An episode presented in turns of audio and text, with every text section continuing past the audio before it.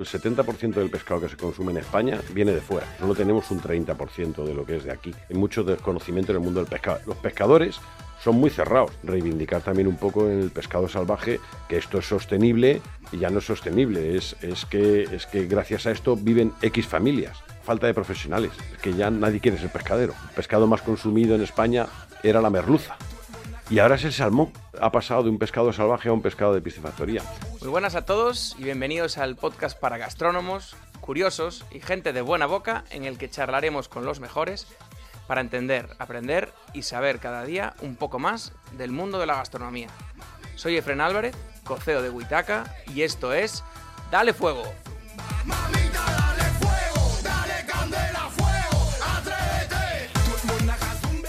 Tenemos con nosotros a un gran experto en pescado y marisco que empezó de pescadero para pagarse una carrera que no terminó porque se encontró con un mundo que le apasionó y le cautivó.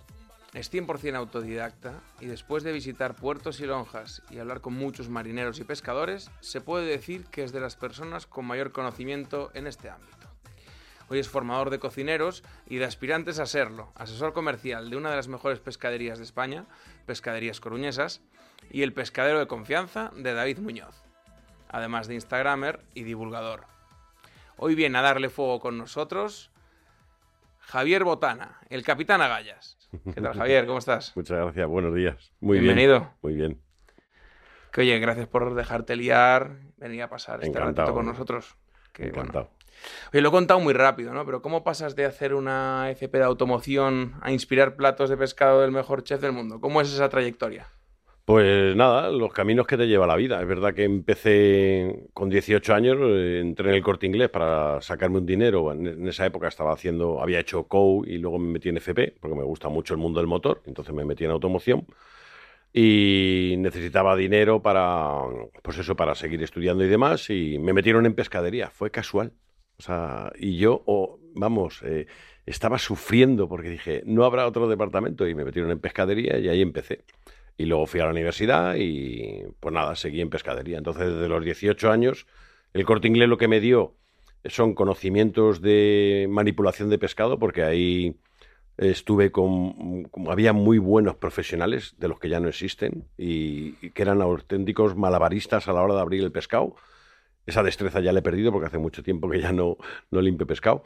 Pero ahí aprendí eso. Y luego en otras empresas lo que he aprendido pues es, son los conocimientos de, de los que pongo en práctica ahora, ¿no? Del pescado, de dónde viene, el porqué de una temporada a otra, etcétera.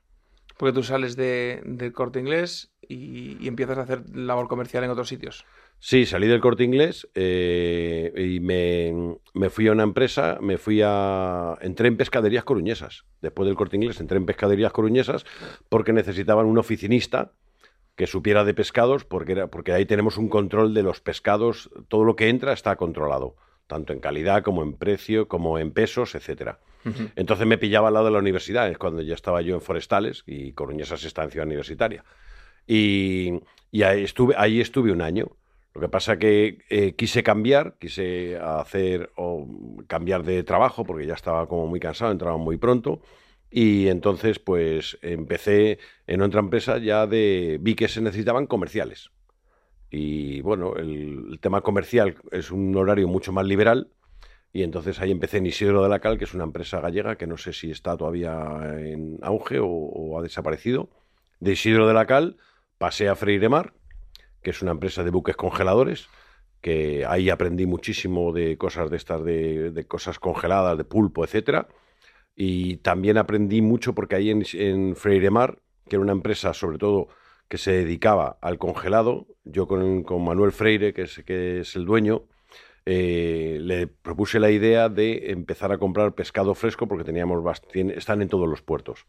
Y entonces eh, empezamos a comprar eh, pescado fresco y era yo el que compraba el pescado fresco. Y ahí es cuando empecé realmente a aprender, cuando ya estás en- en- metidos en la, en la compra, ¿no? Cuando te juegas los euros para Sí, elegir sí, lo bueno. ¿eh? Cuando te juegan los euros. Y luego, bueno, fíjate, esto es una lección de vida, ¿no? Eh, Cuando estaba en Freiremar, Freire, el, Ma- el Manuel Freire, eh, sí creía mucho en lo que yo estaba haciendo, pero Manuel Freire vive en Canarias.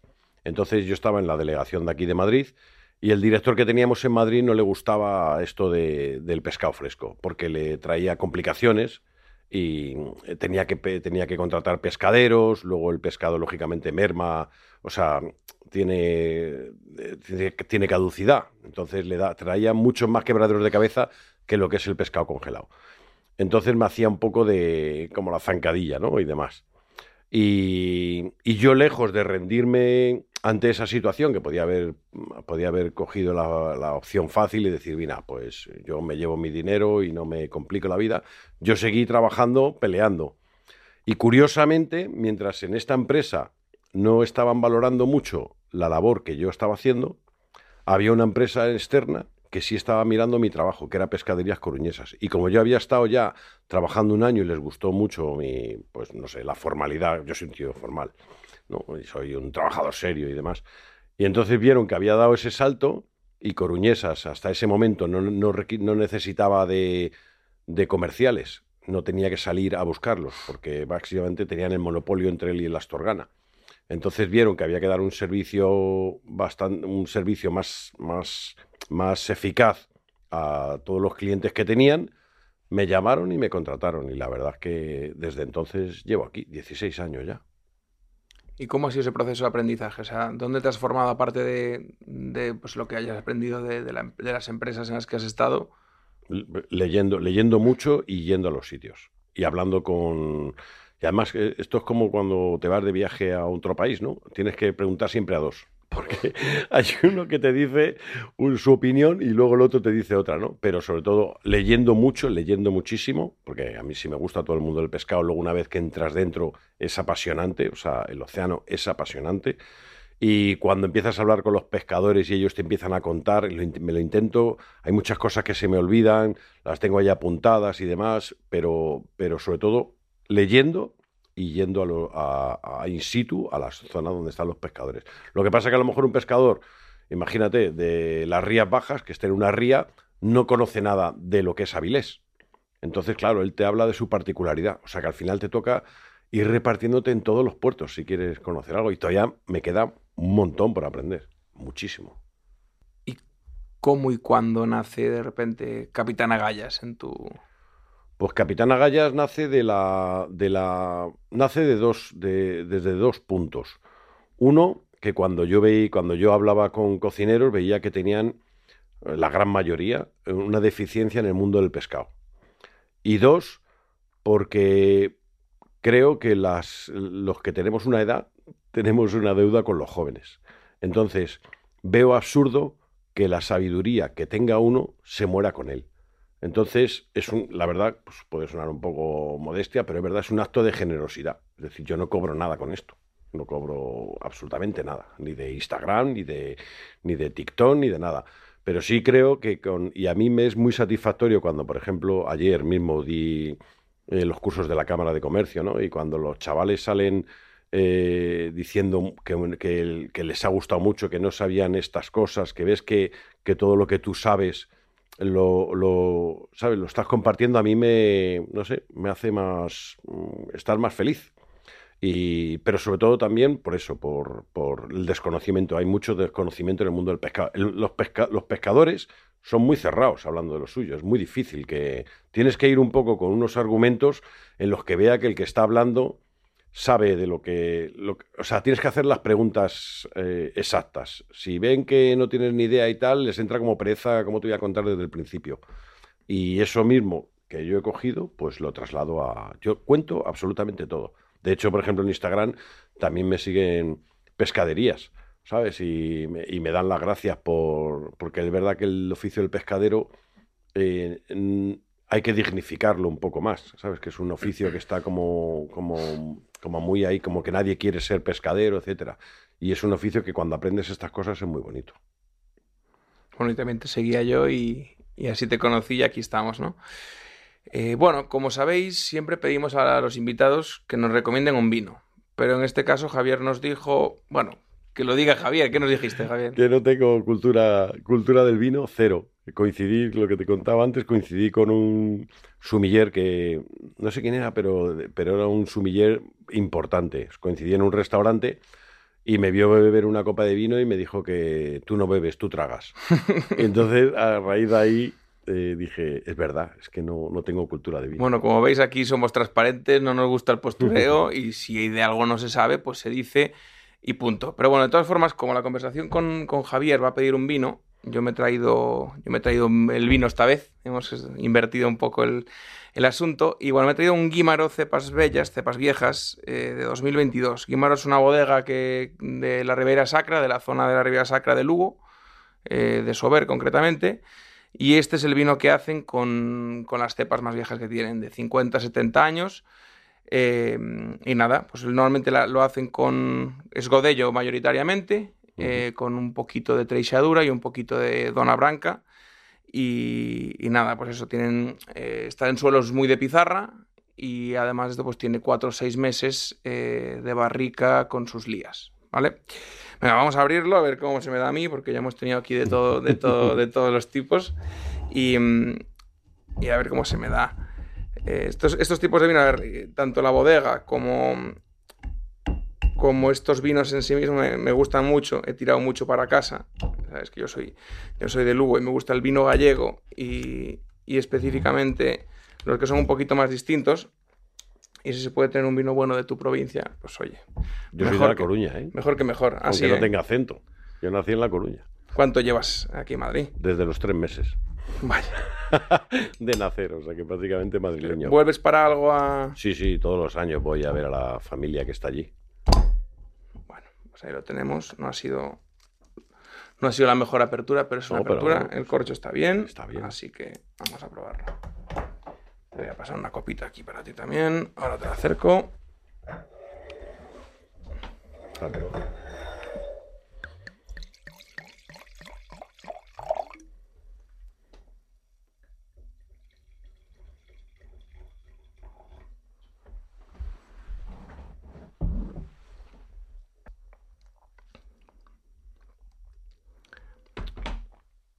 Bueno, pues eso. Eh, mm, juego, no soy imparcial porque es de los vinos que más me gustan, pero ese, Suavito. Es, ese sí, pero tiene bastante estructura para ser un blanco, ¿no? Eh, tiene esa mineralidad que le da el suelo de, pizarra. Hay acidez, pero no es una acidez eh, extrema. Mm, y, bueno, y tiene ese cierto retrogusto y ahumado del tiempo que pasa en la barrica y aunque hay fruta, no es esa fruta tan afrutado, tan fresquito, tan tal de, un vino blanco eh, menos complejo. Eh, hay fruta, pero quizá un poquito más madura. Así que nada, bueno, nos ha costado 24,50 y para mí es un vinazo que, oye, que iría fenomenal, pues mira, pues con un, con un buen rodaballo a la brasa, por ejemplo, y con mucho de, los pescados que, de los que vamos a hablar hoy. Así que bueno, eh, a eso hemos venido, ¿no? Sí, sí, sí. Pues venga, vamos a hablar de pescado.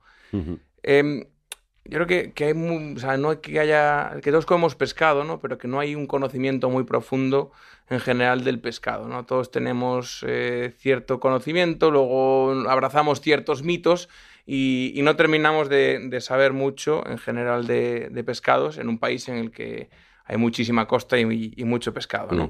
Em, ¿Te parece que si empezamos un poco eh, pues, clasificando el pescado? O sea, ¿por, por, dónde, ¿por dónde empezamos? Sí. Bueno, para clasificar el pescado eh, vamos a tener eh, como dos variantes. Una que es la, biológica, por decirlo, la científica, y otro que sería en función de la grasa. Antes de esto, yo clasificaría pescados de piscifactoría y pescados salvajes. Eso es fundamental, porque se comportan, aunque son los mismos, pero hay algunos para los que le valen unas reglas y otros no. Entonces, si hablamos de pescados salvajes, tendremos tenemos a los peces, que está dentro de, los seres vivos del mundo animal, de los vertebrados, y vamos a tener mandibulados y no mandibulados. ¿Vale? Los no mandibulados solo, se que yo sepa, se comercializa uno, que es la lamprea, que es el único pescado que es no mandibulado. Y luego dentro de los mandibulados vamos a tener óseos y cartilaginosos. La gran diferencia, aparte de la estructura, lógicamente, eh, los, óseos son la gran mayoría y los cartilaginosos serían, entrarían de los que se comercializan. Escualos y la raya, o sea, el cazón, etcétera, marrajo, etcétera. Y luego los óseos son absolutamente todos. Pero lo que más se diferencia, se va a diferenciar entre los óseos y los cartilaginosos es la manera, la manera de asimilar ese 3% de salinidad que tiene el agua de mar o el agua de los océanos. Entonces, las células viven con un 1%, hay que expulsar ese 2%, porque si no, no vivirían. Aparte de una, de una osmorregulación que hacen, los peces óseos eh, eh, regulan esa salinidad, las células, generando aminoácidos, que son fuentes del sabor. Esto es lo que le da el sabor al pescado, básicamente, esa salinidad. Y los cartilaginosos lo hacen impregnándose de urea. Entonces, por eso, cuando yo siempre les digo a los, a los, restaurantes, cuando vosotros lleváis raya o lleváis cazón, aunque parezca que el pescado está vivo, tenéis que oler muy bien porque esa urea rápidamente puede, se puede convertir en amoníaco y entonces nos da ese sabor, ese olor amoníaco. Pero el pescado no tiene por qué estar mal, no tiene por qué estar mal, ni tiene que estar con días, etcétera, sino que a veces puede dar. Mientras que es más difícil que eso ocurra en un pescado óseo, ya si huele mal es que ya lleva mucho tiempo, ¿no? Eh, pero esa es la manera de asimilar eh, la salinidad, es la gran diferencia entre el óseo y el cartilaginoso. Y la lamprea, que sería un no mandibulado, ese es cartilaginoso también. Es no mandibulado, cartilaginoso. Pero esa sería la principal división. Y luego tendríamos la otra división, que es en función de su grasa, que yo eh, clasifico en tres tipos, que son los blancos, que tienen menos de un 2%, los semigrasos, que tienen entre un 2 y un 6%, y luego tenemos los azules que tienen más de un 6%. ¿Por qué aquí incluyo únicamente los pescados eh, salvajes?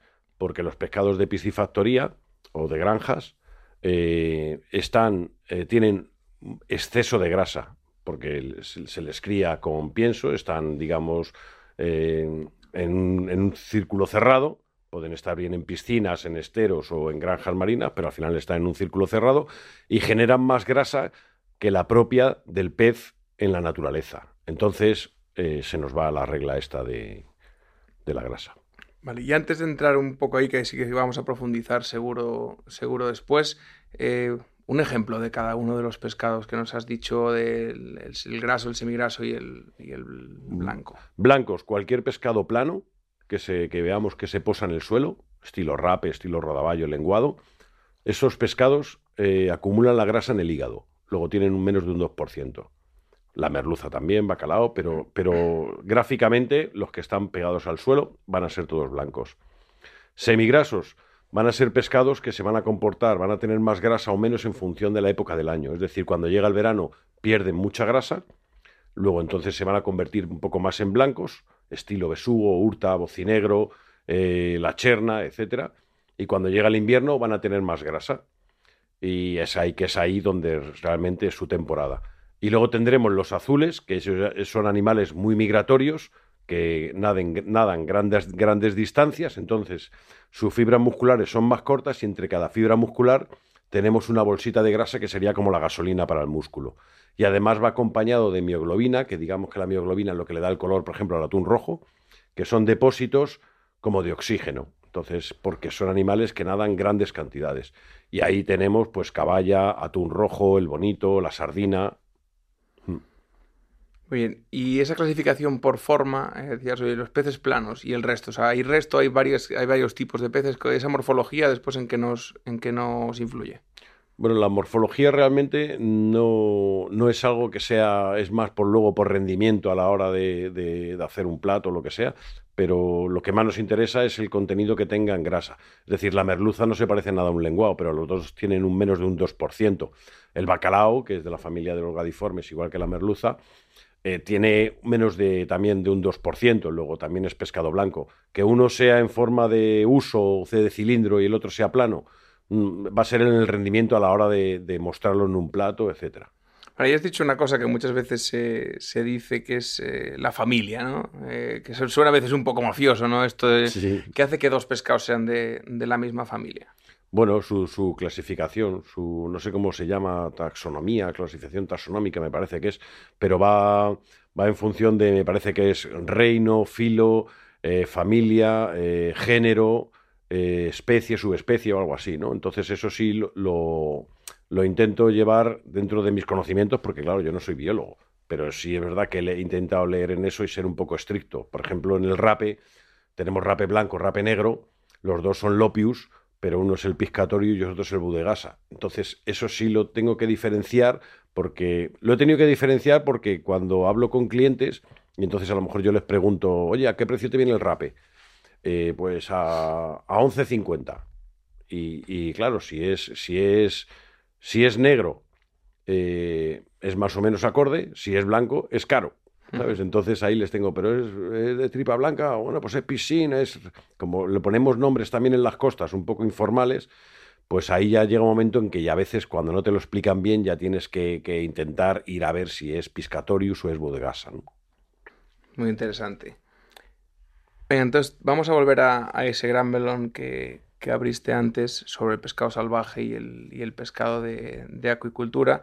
Mm. Eh, empezando, vamos a empezar por el salvaje, ¿no? Que yo creo que es el, más, el más completo, el más entretenido, ¿no? Sí. Em, ¿cómo, se, ¿Cómo se puede obtener el pescado salvaje? ¿De qué métodos de pesca nos encontramos y qué, es mejor y qué es peor en ese, en ese punto? Bueno, en el pescado, eh, en el pescado salvaje, la forma de capturarlo, vamos a tener tres grandes pesquerías importantes aquí, por lo menos en España, ¿no? Una que es la de bajura, que son barcas que entran y salen en el día.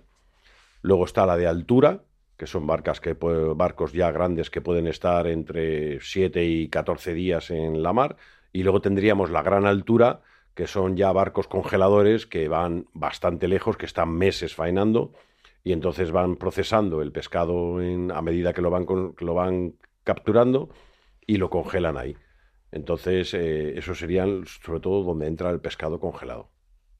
Y dentro de la pesca de bajura vamos a tener distintos tipos de, de, pesca. Por ejemplo, la gran diferencia es, o lo que digo yo es, es sobre todo eh, anzuelo, palangre, etcétera, pero bueno, que sea un, que sea un anzuelo, ¿no? Lo que saca el pez del agua.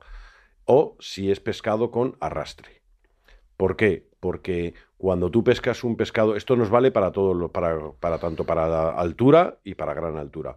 Cuando tú sacas un pescado del agua por, mediación de un anzuelo, luego están los tipos de muertes, ¿eh? que esto va... Pero bueno, cuando tú sacas un pescado del agua, lo sacas individualmente, ¿vale? Y luego la forma de matar que lo tengas es otra, pero lo sacas individualmente, mientras que cuando tú sacas un pescado en una red, por ejemplo, de arrastre, lo que se produce es un aplastamiento. Entonces, mientras que el otro pescado muere por asfixia, aunque también pueden morir por hipotermia, etcétera, pero bueno, suelen morir por asfixia si no nos vamos a los tipos de muertes. El otro va a morir por aplastamiento y que se, que se produce un derramamiento de sangre interna. Entonces, lo ideal sería para, que para, para evitar que para comer el pescado lo más puro posible es que la sangre no toque la carne. ¿Por qué? Porque la sangre le da, le confiere un sabor que digamos que contamina un poco el sabor puro de lo que es el pescado, ¿no? Entonces, en las barcas pequeñas vamos a tener, pues, los que se llaman palangreros o los que son incluso, por ejemplo, el bonito que se pesca con caña aquí en el norte, etcétera, que son barcos que, pues eso, que los sacan uno a uno. Luego vamos a tener redes y dentro de las redes, en los barcos, en los barcos que son, digamos, que entran en el día, eh, pueden ser redes de malle que son como paredes verticales que se ponen en, que se ponen en el mar Pueden ser también de cerco, que es la misma pared vertical, pero va rodeando el barco de peces, si queremos pescar caballas o queremos pescar sardinas. Es decir, con el enmalle podemos pescar salmonetes, podemos pescar cualquier pescado. Salmonete, lenguado, eh, besugo, etcétera, con el enmalle. Con, con, el anzuelo también vamos a poder pescar cualquier, cualquier especie, excepto los que son chiquititos. Los que son chiquititos no hay más remedio que sardina, eh, boquerón, eh, la caballa todos esos se pueden pescar, hay que pescarlos ya con redes, con redes de cerco, aunque hay alguna gente que, la caballa o el chicharro lo pesca con anzuelo, pero lo normal es que los, pesquen con redes. Y luego ya en alta mar, en los pescados de altura, vamos a tener los tres tipos, también palangre, que es lo mismo que anzuelo, que son varios anzuelos puestos en una, hila, en una fila de hilo, y que serían la merluza de pincho, por ejemplo, eh, luego vamos a tener volantas, que es la misma red de enmalle, pero ya de muchas más dimensiones. Son paredes verticales que se ponen y luego se recogen. Y luego tendríamos el arrastre, ¿vale? Y en calidad estaría, por supuesto, primero mejor el de anzuelo, luego la volanta y luego lo que es el arrastre. Y luego ya en gran altura, pues exactamente igual, pueden trabajar con los tres tipos, con anzuelo, con paredes verticales o con enmalle. Por resumirlo muy brevemente. Y para que nos hagamos un poco a la idea en conjunto, ¿qué, qué porcentaje le atribuirías a cada tipo de... Es decir, cuánto hay de, bajura, cuánto hay de altura y cuánto hay de gran altura en el pescado que nos llega habitualmente a nosotros? Bueno, en, nosotros eh, importamos el 70%, el 70% del pescado que se consume en España viene de fuera. O sea, solo tenemos un 30% de lo que es de aquí. Entonces, en el pescado de bajura, es verdad que entra, no entra mucha cantidad, pero hay muchas familias viviendo de ello, muchísimas familias. Eh, yo creo que es muy interesante por la cantidad de trabajo que da. El de altura es donde yo creo que más pescado viene, fresco, fresco. Y luego ya el de gran altura, todo lo que tendríamos es congelado. Entonces, en, el de bajura da muy poquito. Es, sobre todo la mayor, la mayor, yo creo que la mayor empresa o la, la mayor industria es la de gran altura. Y decías el 70% es de importación. Sí. ¿Y esto es así por qué? O sea, porque consumimos mucho pescado o porque no podemos pagar el precio del, del nacional y lo tenemos que exportar. No, consumimos mucho pescado, pero sobre todo eh, nosotros creemos que España, por tener tanta costa, hay mucho pescado. Y no todo el mar es pescado. O sea, lo mismo que tenemos aquí la, la, España vaciada, ¿no? Pues en el, en el, océano sucede lo mismo. Entonces, normalmente los, los, pescados viven en la plataforma continental, que sería como esa parte de tierra que se va hundiendo en, en, el mar, ¿vale? Que luego ya puede bajar hacia abajo y ya ser como, como si fuera un desierto, donde no hay pescado. Casi todo el pescado vive en la plataforma eh, continental o en zonas, por si quitáramos el pescado de, de perdón, el pescado, si quitáramos el agua del océano, veríamos que hay montañas rocosas o hay acantilados, ¿vale? Por ejemplo, en Palamos la gamba roja vive en acantilados, en, hay, en hendiduras o tenemos Rocosa frente a, frente a Cedeira, ¿no? O frente a, o frente a Asturias o frente al País Vasco. Ahí vive una cantidad de pescado, pero nuestra plataforma es muy pequeña y, estos, y estas, digamos, estas cordilleras que hay enfrente dan un pescado justito, ¿eh? muy justo.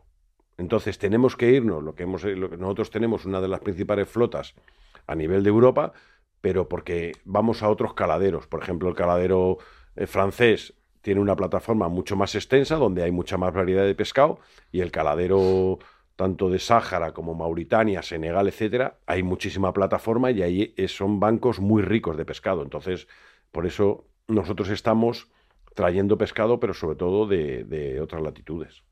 ¿Y qué son las cuotas de las que se habla muy a menudo? Las cuotas son, eh, nosotros cuando, o sea, Europa hace un estudio de población de, la, de, los animales que hay, por ejemplo, en este caso, no sé, muy conocido del atún, que se hizo en su día, o del boquerón cuando desapareció. Entonces eh, Europa se puso manos a la obra y entonces hace estudios de población. Entonces cuando hay estudios de población, te dicen la cantidad, dependiendo de la población que hay, te dicen la cantidad que puedes pescar. Si nosotros sabemos que hay 100 boquerones, por poner una cifra, pues nos dicen, oye, podéis, podéis pescar 20. Y eso está súper regulado. O sea, pero que hay un inspector en, la, en, cada, en cada puerto en la subasta apuntando el barco si ha, si ha cogido la cuota que le corresponde, etcétera. O sea, ahí sí somos muy estrictos. Que es al final lo que es un consumo responsable. ¿Esto no sucede en todos los países? No, no sucede en todos los países. Eh, porque va a depender, no tienen una, una, reglamentación tan estricta.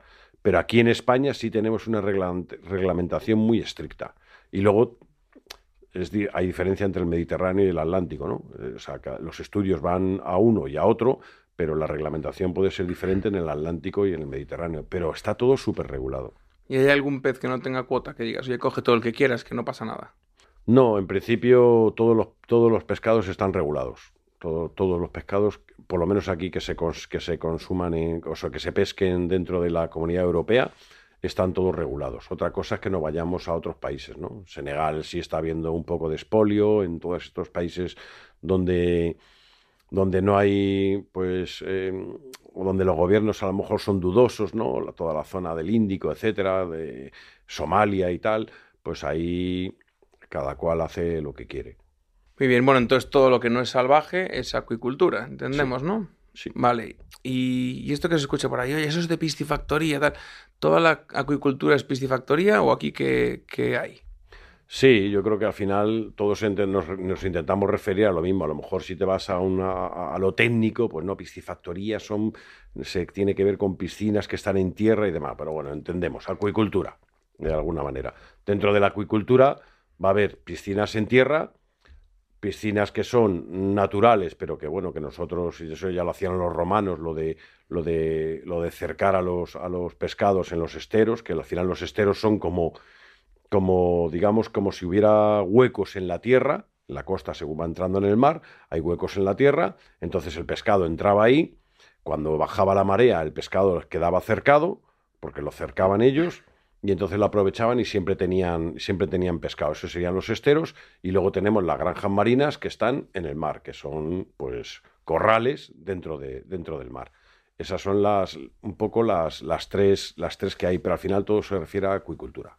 Y mm, es lo mismo, es decir, el pescado que sale de cada uno de los tipos, mm, entiendo que a nivel calidad o a nivel, incluso la grasa que decías antes, no, no, no es igual, ¿no? No es lo mismo que una piscina esté en el Mediterráneo como Balfegó eh, o Aquanaria que está, ¿no? En, En Canarias. en Canarias, que, que esté en una nave industrial aquí en Pinto.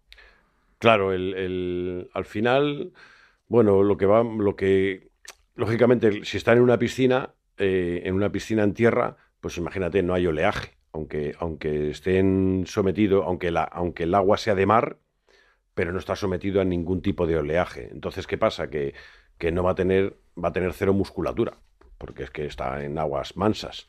Los que están en esteros van, están en contactos con aguas libres, entradas y salidas, luego va a ser un pescado un poco más de, digamos, de más calidad que el que está en piscinas, y luego tenemos los de granjas, que dependiendo de la población que haya también dentro de esas granjas, pues va a tener más o menos calidad.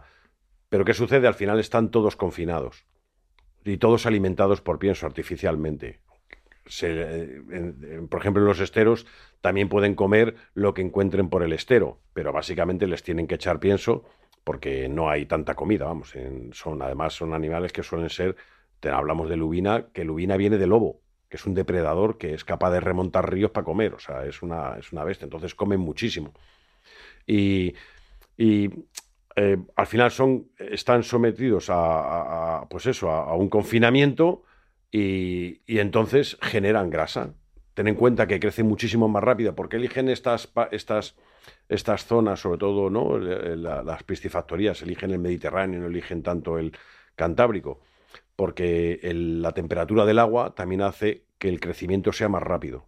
Es decir, no va a crecer, no va a tardar una lubina salvaje en llegar a los dos, o sea, llegar a los dos kilos, lo mismo que, un pescado de piscifactoría. Entonces, al final, es, es, ¿es necesaria la piscifactoría? Por supuesto, es necesaria. O sea, yo siempre digo que la, la piscifactoría es necesaria.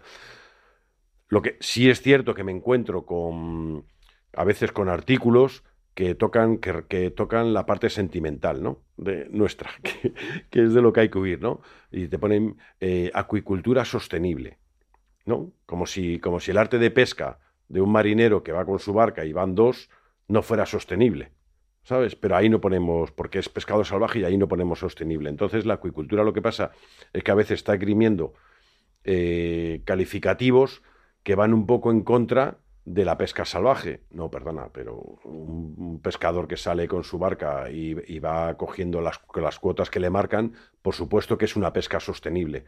Tú como acuicultura será sostenible en otras cosas y eres- será necesaria, pero a veces parece que todos los salvajes lo demonizan mucho, porque eso además estuve hace poco, este fin de semana, estuve en Canarias, que había la que estaba la conferencia, o había como una reunión bienal de, los cofra- de las cofradías de toda España, y entonces puse varios ejemplos en los que había, pues, en, los que salían artículos de periódicos, de periódicos importantes, que escribían que, que parece que estaban patrocinados por las piscifactorías, ¿no? Entonces les dije, señores, nosotros tenemos que reivindicar también un poco en el pescado salvaje que esto es sostenible y ya no es sostenible, es, es, que, es que gracias a esto viven X familias.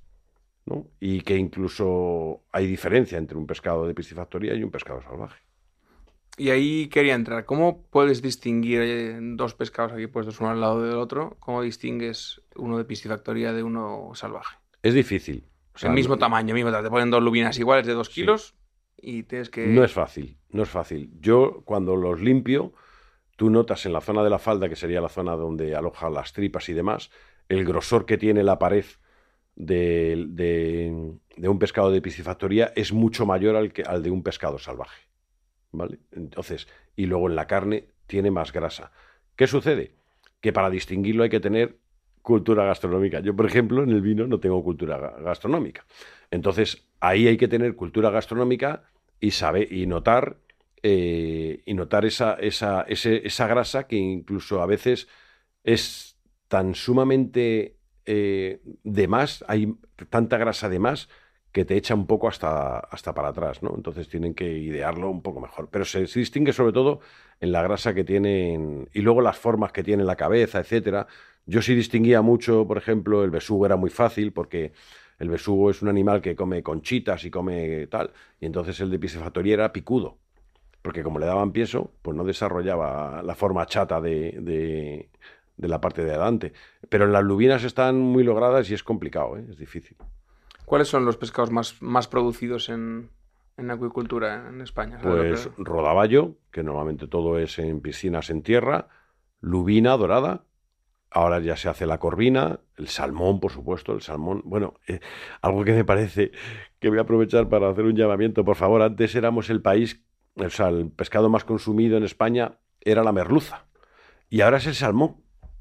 Entonces, por favor, la merluza es pescado salvaje. Quizás sea por el tema del anisaki. No lo sé, que les da un poco de miedo a, la gente. Pero, pero ahora ha pasado de un pescado salvaje a un pescado de piscifactoría. Salmón, la trucha, eh, ya se está haciendo cosas con el pulpo, lenguado también se está, se está haciendo. Eh, me quedará alguno, pez limón, también ya se está haciendo, el pez limón, que también está en piscifactoría. Y bueno, cada vez más. ¿Y cuál es el proceso? Eh, o sea, ¿cómo se parte de, una hueva o...? Parten de pescado salvaje. Parten de pescado salvaje y son los que llaman los reproductores, algo así, los que reproductores, los que van reproduciendo. No sé exactamente, yo no he, no he, me han explicado, como en Isidro Lacal, por ejemplo, era, eh, cuando estuve en Isidro Lacal, Isidro Lacal era uno de los pioneros en el besugo, fue uno de los pioneros en sacar besugo. Y entonces nos explicaban que tienen los machos y las hembras, que, son los reproductores, de ahí van sacando las lerritas a una piscina y luego las van pasando a otras piscinas, etcétera. Al final es pues como, como se hace en tierra, exactamente lo mismo. Bueno, ya le hemos dado una vueltecita, yo creo que a los tipos de pescado y, un poco a esa forma de obtenerlo y a si es salvaje o si es de piscifactoría en conjunto, ¿qué determina la calidad de un pescado? ¿no? ¿Y, qué, tipos de calidades hay o qué niveles hay? Si están estructurados o no están estructurados. ¿Cómo, es esto a nivel, a nivel técnico? Porque tú llegas a, comprar a una pescadería o al supermercado y lo ves todo junto, ¿no? Entonces, eh, a, vuestro nivel, ¿cómo marcáis las calidades y qué las determinan? Bueno, pues nosotros en, lo primero que se marca es la frescura que tenga, el menor tiempo que tenga posible desde que se ha pescado hasta que llega a la pescadería. Es decir, por ejemplo, tenemos, antes poníamos el caso de los barcos de gran altura, ¿no? Que van a por la merluza. Esos barcos tardan, dependiendo de la zona que vayan, pero imaginemos que tardan dos días en llegar a donde, la zona donde van a pescar. La, merluza que pesquen el primer día será la más vieja cuando vuelvan a puerto. Y la última será la más nueva, que es la primera que descargan. La última, la última merluza que han pescado es la, que, la primera que van a descargar. Esa va a coger más valor que la primera que han, que han pescado. Bueno, pues a ojos de un inexperto eh, no te das cuenta de la diferencia de una a otra. Te parecen iguales. Entonces es, eh, claro, tiene que ser la experiencia de un... Pero, pero la diferencia que pueda haber de una merluza a otra, pues a lo mejor es el doble en precio. Entonces, lo primero que... En el mismo barco y el mismo animal. Sí, sí, en el mismo barco y el mismo animal luego se subastan y, el precio puede variar de ser la primera el doble que la, que la restante. Entonces, lo primero que, nos, que, nos, que, nos, que nosotros nos fijamos es que tenga poco tiempo. Los pescados de bajura suelen dar pescados que están vivos, básicamente, que están muy duros y que vienen muy bien. Y la pesca de altura, pues bueno, ahí tienes que mirar. Luego también miras mucho si es de arrastre o de anzuelo. Es decir, el arrastre, por ejemplo, rapi y demás, no hay más narices que pescarlo con arrastre. Lenguado no hay más narices que pescarlo con arrastre. No hay otra manera de cogerlo. Eh, pero si hay pescados que son, digamos, más o menos pelágicos, como por ejemplo la lubina, pues es preferible coger una lubina eh, de anzuelo que una lubina de arrastre, por lo que hemos dicho antes, porque va a salirme con menos derramamiento de sangre, etcétera. Entonces yo me fijaría primero en el tiempo que lleva pescado, en el arte con el que se ha pescado, luego dentro de luego cada barco, o sea, para que veas que esto es un mundo, dependiendo del barco, en las lonjas, se sabe si el pescado va a venir bien tratado o no. Porque dependiendo cómo, cómo trates el pescado en el barco, luego va a venir así a lonja. ¿Qué puede pasar con el pescado en el barco? Pues, por ejemplo, había, hay, mira, te pongo un caso que, que me dijo el presidente de las cofradías, Basilio, de las cofradías a nivel nacional, que en, había en, Asturias, había, época, cuando era la época del bonito, pues había un barco que siempre vendía el bonito un euro y medio por encima. Para ellos un euro y medio por encima es una barbaridad, ¿no? Y entonces porque el bonito tenía otro aspecto, ¿sabes? Venía como, como con el rigor, como, como retorcido, etc.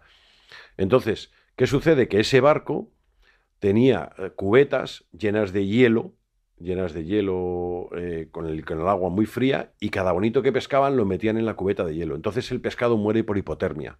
¿Qué pasa? Que es una muerte rápida. Pero además la hipotermia lo que hace es que toda la sangre se concentre en las vísceras. Luego los dejas limpio. Claro, cuando llegaban a puerto, la lustrosidad que tenía ese bonito era, era totalmente diferente a la de los demás. Y eso que el bonito en Asturias tiene muchísima calidad. O sea, yo para mí es de las partes de España donde veo un bonito por la forma que tienen de pescar. ¿Vale? En el País Vasco, por ejemplo, van un poco más a saco, a lo mejor más más para conserveras pero a mí me gusta más el, pescado que viene como tal, como lo cazan en Asturias. Y pues esa forma de trabajar, que no esté mucho tiempo el pescado, tú coges el pescado y, y rápidamente lo metes en las bodegas con hielo, es súper importante. Cuando hay la almadraba, tú fíjate la almadraba, cuando hay de los atunes, cuando se sacrifican los atunes, que entra un tipo con un arpón, con una lanza que, que le dispara un tiro en la cabeza, que está súper controlado porque lo tenemos ahí cercado y demás, en cuanto lo sacan del barco y lo suben al barco, es, ahí están dándole continuamente con agua de mar al, atún. Y si no lo hacen, se llama lo que se produce, lo, que ellos llaman que se cuece el, atún. Y es verdad que ellos cuando te lo enseñan, porque tuvimos ahí la oportunidad de ver uno que precisamente había salido mal y se había cocido, y es verdad que tiene otro color. Pero, pero otro color viendo el que está bien. Si no, es que no te enteras. Entonces en el pescado tienes que haber visto mucho pescado para distinguirlo. Vale, entonces ya hemos tocado pues, el, tipo, de la forma de, captura ¿no? y, y, el cómo lo, cómo lo tratan. ¿Qué más factores tocan la calidad? la, alimentación de, ese animal, de ese, pescado toca la calidad, ¿se puede determinar por zonas o, cómo, o, no? Sí, bueno, normalmente los pescados que, o sea, de calidad es sobre todo la manipulación porque al final el pescado va a comer lo mismo en el Atlántico que en el Mediterráneo. Entonces es, es la manipulación. Luego, eh, la calidad, no diría tanto calidad, pero sí, eh, no sé si te refieres a lo mejor a temporadas. La temporada, sí saber mucho la temporada en la que tú puedes consumir ese pescado que va a estar mejor. Por ejemplo, ahora tenemos bonito, pero el bonito se pesca en Azores. ¿Por qué? Porque el bonito ahora mismo no, no, está, no está por el norte. El, bonito es un animal que migra, etcétera, y hasta que no llegue junio no va a empezar a entrar al Golfo de Vizcaya, porque además en el Golfo de Vizcaya se dan unas condiciones medioambientales de las aguas muy similares al Mediterráneo, por eso eligen el Golfo de Vizcaya para ir a desovar. Pero eso no lo van a hacer hasta junio. Y ahí, cuando están cargados de huevas, eh, es cuando más grasa tiene el bonito. Una vez que ha desobado, pues entonces el bonito se queda absolutamente sin grasa.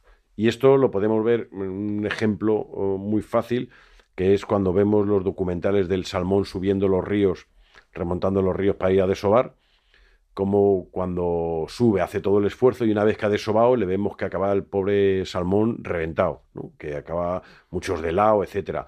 Eso es lo que le pasa a todos los pescados, pierden toda la energía. De hecho, muchos pescados, eh, calamar, anguila, etcétera, mueren cuando van a desovar. Aún así, o sea, ellos saben que van a morir, pero su, misión es de, es. Y entonces eh, hay que coger los pescados siempre, cuando mayor calidad tienen, es cuando, cua- antes de desovar, no después. ¿Y cuáles, así en grande, las temporadas que en las que nos tenemos que fijar más en, en España? Pues yo me yo, yo lo, lo he hecho muy fácil, eso, porque aquí hay un lío de la gente no sabe, etcétera. Tenemos los pescados blancos, yo digo que durante todo el año. Y tiene una explicación. Los pescados blancos tienen menos de un 2% de grasa y la grasa la acumulan en el hígado. Luego le va a dar igual coger una merluza ahora, que por ejemplo ahora la merluza ahora está, está ovada, está llena de hueva. Da igual cogerla ahora que cogerla en septiembre. Los pescados blancos yo pondría todos durante todo el año. Los pescados azules a partir de verano. Bueno, no verano. Es decir, porque ahora en febrero la primera que empieza es la caballa. Luego en abril viene el boquerón, que le llaman el boquerón republicano. Luego en mayo vendrá el, el atún. Luego en junio vendrá el, el bonito, etcétera, ¿no? Entonces, como a partir de febrero o marzo, que es donde empieza la caballa, hasta septiembre, porque ya el atún, el bonito, por ejemplo, en el, eh, se va, se vuelve a bajar otra vez a las Canarias, etcétera. Desde marzo a septiembre, pescado azul. Y luego tenemos los semigrasos, que los semigrasos los vamos a encontrar también durante todo el año, pero sí es cierto que van a tener más grasa en los meses de invierno. Y un poco, a veces los nombres nos dan un poco esa, eh, nos dan pistas, ¿no? Por ejemplo, tenemos el San Pedro, el San Martiño, que para mí es un semigraso, aunque esté un poco tirando a, bla- a bla- a blanco, pero, pero para mí es semigraso, tiene más de un 2. San Martiño tiene ese nombre porque el 11 de noviembre es San Martín. Entonces es cuando más se acercaba a las costas para ir a desovar. Pero es en noviembre. Entonces todos los que son desde noviembre hasta febrero, ahí tenemos los semigrasos, que yo lo que aprovecharía. El lesugo, el mocinegro, la hurta, todo esto que hemos dicho antes, ¿no? Muy bien. Y mm, antes mencionabas el, el sacrificio, el tipo de sacrificio, ¿no? Como un jardín en el que meterte. Pues Sí. vamos a meternos en, en ese jardín. Sí, porque el- el- a lo que hay que procurar es que el pescado no tenga estrés. Porque entonces genera ácido láctico, se le baja el pH y eso es verdad que aumenta la degradación muchísimo. Entonces hay, hay diferentes formas de morir. Una es que se asfixie, se asfixia y ya está. Luego hay otras que es la inmersión en hielo, que os decía, que yo creo que es la, más indicada y la mejor, porque el pescado casi casi no sufre, enseguida muere. Luego es otra, por ejemplo, el bonito se, se, practica mucho, que es la de un golpe en la cabeza. Dan un golpe en la cabeza y lo que hacen es retardar el rigor mortis, que después del rigor mortis es cuando viene la degradación. Y luego existen otras técnicas, como por ejemplo se está poniendo mucho en, que ya de moda aquí, que es el ikejime, que es desangrarlo y cortarle pues, las vías nerviosas a través de la médula espinal, que, que eso lo que te da es una calidad de carne eh, muy buena. Yo en algunos sitios he leído que es una, una técnica de muerte en la que el pescado no sufre. No, sufre, vamos, no aprende a hablar de milagro. Sí, pero el pescado sufre, ¿sabes? Lo que pasa que es verdad que luego la calidad que te da la carne, sobre todo si quieres madurar esos pescados, si quieres madurarlo, eh, el ikejime es, es perfecto. Eh, sería otra técnica, por ejemplo, de, de muerte. Vale, y antes hablábamos de, la gran altura eh, y del hablabas muy, todo el rato hemos hablado de, fresco y que cuanto más fresco mejor. Entonces, ¿el pescado congelado es malo porque se congela? ¿Era malo antes de congelarse? ¿qué pasa con el pescado congelado? Porque al final en las casas es el mayor porcentaje de pescado que se consume, ¿no? Sí, el pescado, tú un pescado bueno lo congelas y sale bueno.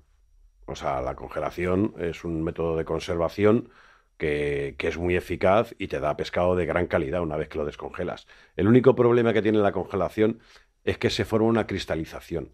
Es decir, cuando tú congelas un pescado, congelas todo el pescado, células y todo. Entonces ahí se rompen membranas y por eso a veces nos pasa el pescado congelado lo vemos más seco, porque cuando lo descongelamos el pescado pierde agua de la propia composición del pez. Del pez. Entonces el único problema o el único, digamos, aspecto negativo que tendría el pescado congelado es que sale más seco. Pero con calidad, con muchísima. Si tú congelas algo que está congelado, algo que has pescado vivo, como hacen allí, que es sacarlo y meterlo a congelar, incluso en muchos sitios lo meten directamente, ya tienen túneles de nitrógeno o algo así, que enseguida en cero coma lo tienen, el pescado luego sale perfecto. Pero la cristalización, eso es inevitable y la deshidratación después también. que si lo quisieses hacer en lomos con un pescado fresco al vacío, entonces conseguirías reducirla, ¿no? ¿Cómo? Si congelases un pescado fresco eh, lomo al vacío, ¿conseguirías reducir esa cristalización o No, o no, se cristaliza. Si se pone duro, está cristalizado. Vale, y ¿qué, mm, el pescado no fresco, eh, ¿cómo, o sea, cómo lo distingues del que sí que está fresco eh, a nivel usuario? ¿no? Que, porque entiendo que hay ciertas malas artes que se pueden hacer para simular que está más fresco, ¿no? ¿Cómo, Sí. A mí hay. No sé si me meto en un jardín. Bueno, aquí estamos. a mí, por ejemplo, no me gusta el, eh, los mostradores de pescaderías que tienen ese agua que echa encima de la, del pescado. ¿Vale? Aunque sea agua salada, me da exactamente lo mismo. ¿Por qué? Primero, porque el pescado tiene que estar brillante.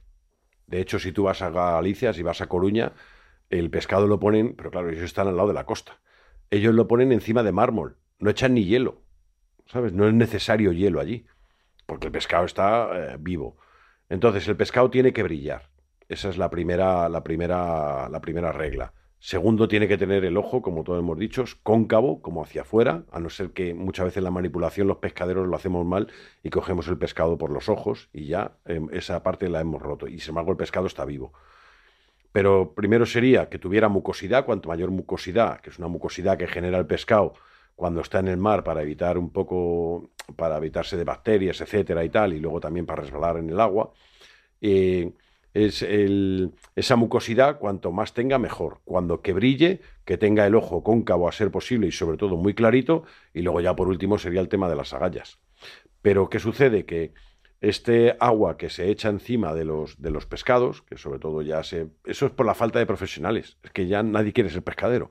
Entonces, ¿qué pasa? Que tenemos que suplir lo que hacía un pescadero, que era mover el pescado, nosotros lo que hacíamos era moverlo, o sea, irlo cambiando, porque los focos que están alumbrando el pescado están cocinando el pescado.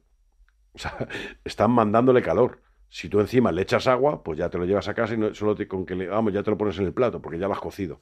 Entonces, eh, para suplir esa, esa falta de profesionales, pues directamente echamos agua, que lo que nos hace es que el pescado brille. Error, no es real. Entonces, eh, sobre todo tiene que estar moviéndose mucho, en el mostrador moviéndose mucho. Pero esas tres cualidades. Muy bien. Y antes hablabas de, de la maduración y que para eso el Ike era muy bueno. Mm. Eh, ¿Qué opinas de las maduraciones del pescado? ¿Qué está pasando con ellas? Y, y para qué son buenas y para qué no? Si es que son buenas para algo. Sí, yo creo que, hombre, o sea, aquí no hay que poner puertas al campo. Entonces, cualquier preparación yo creo que es muy buena. Otra cosa es que, que todos los pescados, cuando vayas a un restaurante, todos los pescados que comas son madurados. Porque, lógicamente, la maduración es una deshidratación del pez. Entonces, si se deshidrata, lógicamente va a tener más intensidad de sabor. Pero a lo mejor yo no quiero comer un encurtido, yo quiero comer una merluza que esté sabrosa, un bacalao que esté sabroso. Entonces, como pinceladas, me parece muy bien. A mí personalmente, pero un pescado, o sea, ir a un restaurante donde todo el menú sea un encurtido, pues no, no va conmigo, pero por supuesto todas las técnicas que vengan a mí me parecen buenas. ¿Tiene riesgo a nivel sanitario la maduración? Yo, yo creo que no. Yo creo que, mm, vamos, es verdad que si te lo comes crudo, supongo que lo congelarán, que es lo que tienen que hacer por normativa, por el tema del anisaki, lo congelarán y una vez que lo han congelado, pues entonces ya lo madurarán, me imagino. Si se hace bien, ¿no? Y si Si se hace bien. Y si se hace mal, Bueno, pues, eh, pues al final estás un poco a, a, a expensas de que no tengas ningún problema, claro. Pero como tengas problemas con alguien que sí es alérgico, no que sea intolerante, sino que sea alérgico al anisaki, pues a lo mejor ahí pues, tienes un problema. Muy bien, pues muy interesante. Bueno, ha llegado el momento del podcast en el que nuestros oyentes eh, nos mandan sus inquietudes gastronómicas para intentar darles, pues, eh, respuesta, ¿no? Bueno, hoy tenemos a Alejandro que nos manda desde Alicante este audio y tiene alguna duda. Vamos a, a escuchar a Alejandro. Hola, Efren, y saludos a Javier. Soy Alejandro de Alicante, estoy en la escuela de cocina y somos muchos compañeros que escuchamos Dale Fuego, estamos aprendiendo mogollón. Quería eh, pediros un consejo, un tip eh, a la hora de comprar pescado en el mercado y si puede ser también alguna receta infalible para, para el pescado. Muchas gracias, un abrazo. Pues muchas gracias, Alejandro. Vamos a ver, yo creo que Javier te va a poder ayudar a, comprar bien un, buen pescado en el, mercado. Sí, yo, yo primero iría por pescado salvaje, yo, personalmente. Eh, vería en la época del año que estamos para elegir uno u otro. Eh, me fijaría en lo que he dicho antes, que brille, que el ojo lo tenga cóncavo. Si el pescador te puede enseñar la galla, que yo creo que sí, ver cómo está la galla, que esté rojita y, nada más, y poco más. Pero me fijaría más que no nos fijamos mucho la gente en la temporada que estamos. ¿Y, el precio puede ser un indicador? Sí, pero es que tienes pescado salvaje que está muy bueno, eh, que lo tenemos demonizado. No sé, la caballa, por ejemplo. En todos los japoneses que vas, pero japoneses de alto nivel, te van a dar caballa, porque la caballa es un pescadazo. Entonces no sé por qué lo tenemos aquí, no queremos caballa porque tiene espinas, etcétera. El pescadero lo puede, lo puede limpiar. Y hay pescados incluso que antes nadie quería, como por ejemplo el rape, el carabinero, las angulas, que todo el mundo sabe que se echaban para los cerdos, que luego han tenido, que luego se han convertido en pescados de alto nivel. Entonces hay pescados que son, que están muy bien de precio y que se pueden coger, un gallo, una lenguadina, ¿vale? Son pescados salvajes y, que no tienes por qué gastarte, no tienes por qué llevarte un rodaballo a lo mejor cuando más caro esté o un besugo porque no te llegue, pero tienes al alcance pescados salvajes que están muy bien de precio. Y así como receta, a mí me gustan mucho, eh, es verdad que los pescados a la brasa. A la brasa yo creo que casi, casi menos, o sea, menos, por bueno, todos, sí, básicamente todos los pescados a la brasa. Independientemente del, nivel de grasa y de todo. Sí, lo que pasa es que luego hay que saber el punto. Es que eso es lo difícil, ¿no? Que no te quede seco y demás. Pero los pescados a la brasa, yo creo que en las brasas, en las parrillas, es donde más, donde más se saca el jugo al pescado. Y si lo tienes que hacer en casa, eh, yo pensando en, un lomito de un pescado, ¿no? El típico pescado a la plancha, ¿no? Que, que generalmente es un desastre, ¿no? Cuando la gente lo hace en casa, porque se le queda seco, eh, se le queda pegado a la sartén, eh, no, no, termina de estar bueno, ¿no? Entonces yo hay una de las cosas que hago en mi casa, eh, yo qué sé, un lomo de una lubina o de cierta pieza con tamaño, aunque sea una merluza, ¿no? lo primero es que le dejo la piel siempre, la piel me gusta, me gusta tomarla y me gusta dejarla crujiente, creo que aporta mucho sabor y textura.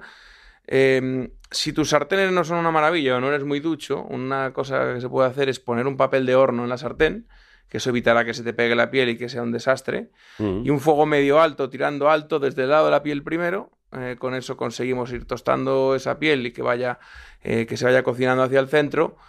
Más tiempo del lado de la piel que del lado del, del lomo solo. Luego le das la vuelta al lado del lomo.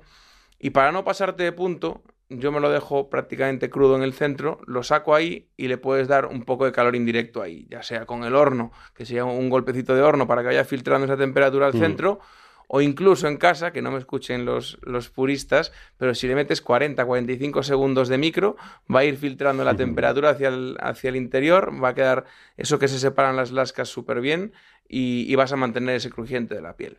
Mm.